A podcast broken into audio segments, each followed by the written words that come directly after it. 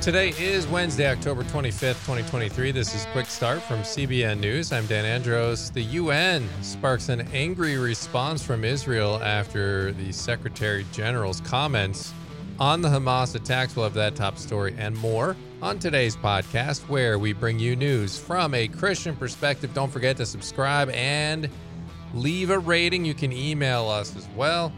Quick Start Podcast at CBN org. We're getting through that news of the Cray together. We're glad you're here. And here with me now, Billy Hallowell and Trey Goins Phillips. Gentlemen, how's it going on this hump day? What's up? Doing well, doing well. Excited for another news day. Keeping calm and carrying on. Well, what do we have coming up on the uh, podcast today, Billy? We've got a um, a really crazy story from New York. Yeah, it's a NYPD police officer talking a man off the ledge, and there's a lot more going on in this video. We'll we'll break it all down today and talk about some of the issues uh, with policing in America. Yeah, it's uh, it's certainly a gut wrenching video, and we'll talk about it. Um, and on the main thing, pastor and author Joey Tomlinson sat down with Trey and Billy talking about the importance of standing up for absolute truth and the absolute truth of Scripture in what is pretty clearly a relativistic society right now. We'll get into that on the main thing, but first we're going to get through the news here in 90 seconds.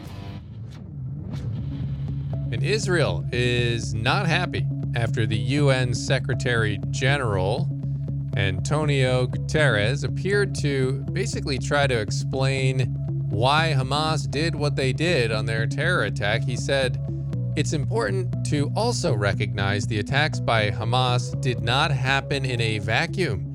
The Palestinian people have been subjected to 56 years of suffocating occupation. They have seen their land steadily devoured by settlements and plagued by violence, their economy stifled, their people displaced, and their homes demolished. Israeli envoy to the UN, Gilad Erdan, calls Guterres' remarks shocking, horrible, and totally detached from the reality of our region. And those are just some of today's top headlines. You can check out those stories and more over at cbnnews.com. Guys, we ever going to get a speaker? I mean, what is the uh, what's the deal there? No, we'll be getting wheeled around in wheelchairs, still talking about how we don't have a speaker in 50 years. Yeah, I, it's it's bizarre to me that this is a fight that that, like I said, or like we were talking about yesterday, that this is such a self-inflicted wound, uh, and they still can't even rally to kind of get themselves together to get the limelight off of themselves. Uh, so yeah, just just a, a bizarre situation. Yeah, it'll be good, as we said earlier in the week on this podcast, for them to lock that down because it could have implications and greater implications for things like trying to help Israel in the midst of uh, their impending invasion and the fight that they have against Hamas and uh, things of that nature. So, um, a, lot at stake there, and the Republicans are still still unsure if they're going to be able to get that done in in the latest vote. So we'll certainly be keeping tabs on that and how it is going and keep you updated there over at cbnnews.com. Dramatic body cam footage from a New York Police Department officer has been making headlines. So, what happened here? Yeah, this is really just crazy footage. It's the New York Police Department, as you said, and it's a police officer. It's actually two cops pleading with a man not to commit suicide. Um, and you see NYPD officer Carl Fayette. His body camera is picture is actually picking up this interaction with this man, and the guy is on the side of an overpass. He's about to jump, and according to the NYPD 26 precinct, they actually tweeted about this. They said that the cops spoke to the man with genuine empathy to let him know they cared and that help was available. And as you watch this clip, this apparently went on, by the way, for 40 minutes. The cops are trying to mm. talk this guy down. So you imagine the intensity of this. This wasn't a two minute interaction, it was almost an hour that they're sitting there trying to convince this man not to take his own life, not to jump. Um, you hear the police officer saying, I believe you're a good man. You're a good man. I, I promise you, we will do anything in our power to help you. They're really pleading with him and just asking him to to reconsider what he's doing there. They say it's not worth it. Life is beautiful, and it's really moving actually hearing the the desperation in these cops' voices. This one cop in particular, as he's trying to talk him down. Yeah, it really is, and honestly, after watching it, even seeing what happens after they actually get him off the ledge what happened there was even more moving. Tell us a little bit about that. Yeah, you know, so so Officer Fayette is is really calm while he's talking to the guy, right? He knows he needs to be. He's trying to talk him down. As soon as he is able to get him down, the other cop helps usher him off of the the railing there. Um, he suddenly breaks down sobbing the police officer and he's like on the ground on his knees sobbing and crying and just loud tears and you see these other emergency workers comforting him and it it's making headlines because I think people are realizing, wow, you know, I don't know. I think we we sometimes talk about police officers as though they're superheroes, right? Like they, you know, they just don't have emotion or they're just like these robots, but these are human beings and you just spent 40 minutes trying to convince another human being not to kill himself. And so you see that emotional toll just immediately flood him once that situation is over. Yeah, it, you really do. And you can only imagine putting yourself in this officer's shoes. There's multiple officers there trying to talk this man off the ledge. And it just goes to show the value that humans have, right? Like the Imago Dei, we're made in the image of God. And so even though these people probably have never met, I'm assuming these officers never met this gentleman that was at the end of his rope, so to speak, and thought that this was a decision he had to make and so you instantly recognize inside yourself that this is another image bearer of God and their life has value.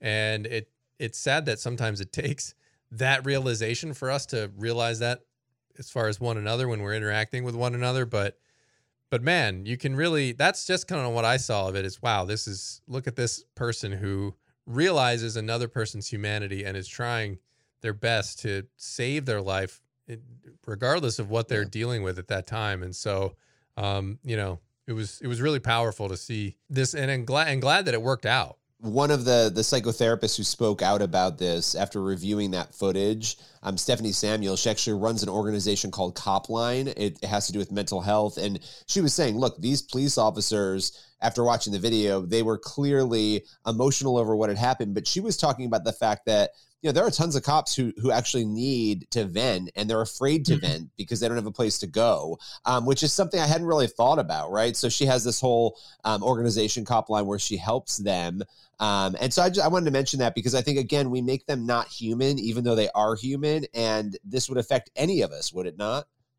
yeah, that's awesome. I think the issue too is we make them not human and then we turn them into an issue as well. Like that in in 2020. Not there there are bad cops just like in any any profession that we're all fallen humans. So yes, there are people who make mistakes and step out in ways that they shouldn't. But I remember in 2020 that being you know the the siren song was all cops are terrible. We've got to get rid of police departments. So not only are these cops dealing with the ins and outs emotionally of what they're doing, but they're also faced with a hostile a hostile people, right? Because if they look on the media or if they look in different political groups um, uh, with different political persuasions, they're an enemy just because they're wearing a uniform.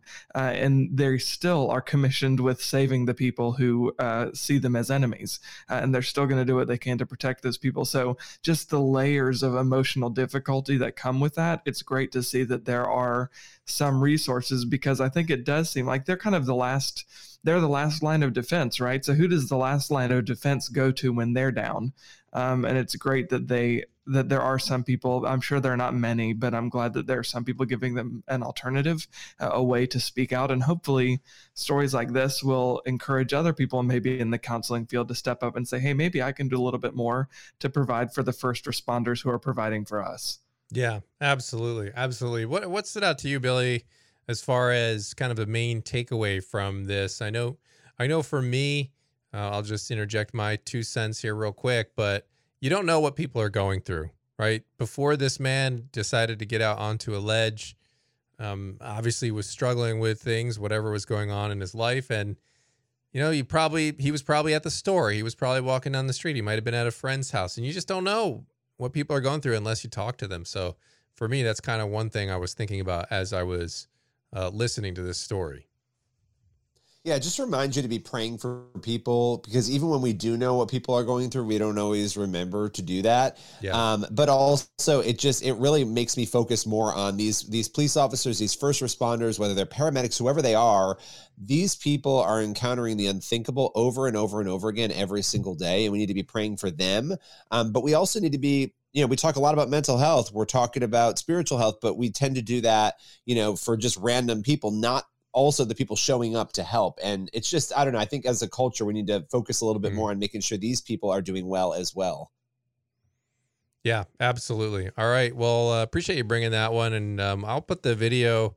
Um, I think we have it written up over at faithwire.com. We'll eh, put that in the um, description of this podcast episode so you can check it out. It's worth watching um, for all the reasons uh, stated here just a moment ago. So appreciate you bringing that one to the podcast today.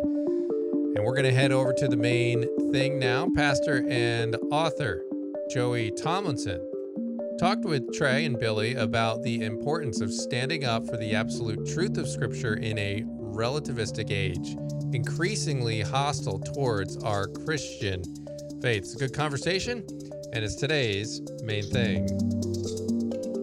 We're joined by Joey Tomlinson. He's a pastor uh, based in Virginia in the Hampton Roads area, so a lot of our viewers will be familiar uh, with that area. He's also the author of a new book, Serious Joy Reflections and Devotions on Jonathan Edwards' 70 Resolutions. It's an important topic. Uh, Joey, how are you doing? I'm doing well. Thank you so much for uh, having me on. Yeah, thank you for doing this. You know, I, I think talking about standing on moral truth, which is transcendent regardless of what we're going through in life or what our culture looks like, uh, is important, especially in a relativistic age. Uh, so, in the comfort that Christians can find in knowing that Scripture is true in all ages and in all ways, uh, I think is an encouragement. So, discussing this, I think, uh, is is a really important topic. And before we get into more of those details, Joey.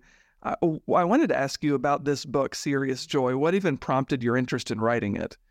Yeah, I uh, so years ago, I, have always had an interest in the life and ministry of Jonathan Edwards. So you know, colonial pastor in the in the Reformed tradition, and uh, and I have benefited from his writings uh, for quite some time now. Um, a few years ago, I began to look closely at his resolutions, which he wrote before he was, uh, the, you know, the Jonathan Edwards, and so he he actually penned seventy resolutions when he was around nineteen years of age, and so a, a young man, and uh, and there was very little out there uh, for as much as have been published on Jonathan Edwards, very little out there on the resolutions, and so I began to study them just uh, from an area of interest in uh, how he thought about the Word of God, um, bringing to bear the Word of God on his life. And so it was a private document. Uh, he, he, didn't have any um, intention of it being something that you know we're all reading and, and seeing, and so it, it definitely wasn't written for anyone other than himself. But uh, but I started studying the document several years ago um, thinking through it and uh, and was encouraged by it. And so I I, re- I began to write a series of blogs about uh, his resolutions, about their grounding in the Word of God, and trying to point out how um, there's no area in our lives in which uh, we can we can co- compartmentalize and say, you know, the Lordship of Christ doesn't touch this. And so it, it really was in reviewing that document um, a, a good reminder that Christ is Lord over every aspect of life. Uh, and so, so for me, it started out as a personal exercise, and the more I got into it, uh, I began to see that um, it, it could be beneficial to make it available to to people beyond myself, just thinking through it. Yeah, it's it's interesting because you can easily look at something that was written a couple hundred years ago and you could say, "Oh, this is this isn't relevant. It's old. There's no yeah. way it's going to apply to my life today." But what would you say to those who might try to make that argument about these resolutions? Yeah, yeah. It, it's so one of the things, funny enough, I say in the book is uh, toward the end of the book, I talk about how there, the, his resolutions are strikingly relevant, and I don't think it's because Edwards was prophetic, although in in a large sense he was prophetic. Um, it's because the condition of the human heart is nothing new, and so you know the the proclivity proclivities and the uh, that we have the the sit the struggles that we have with sin. Genuinely, it's nothing new, and what you have is an example of someone struggling with sin, um, seeking to uh, submit to to take every thought captive to the obedience of Christ. And you you and so you have this example both of him um, attempting to excel in that area, and you have a cautionary tale in the example of him stumbling and falling, which for someone like me is really encouraging. Is you know someone still struggling with sin to see someone like Jonathan Edwards struggling with sin.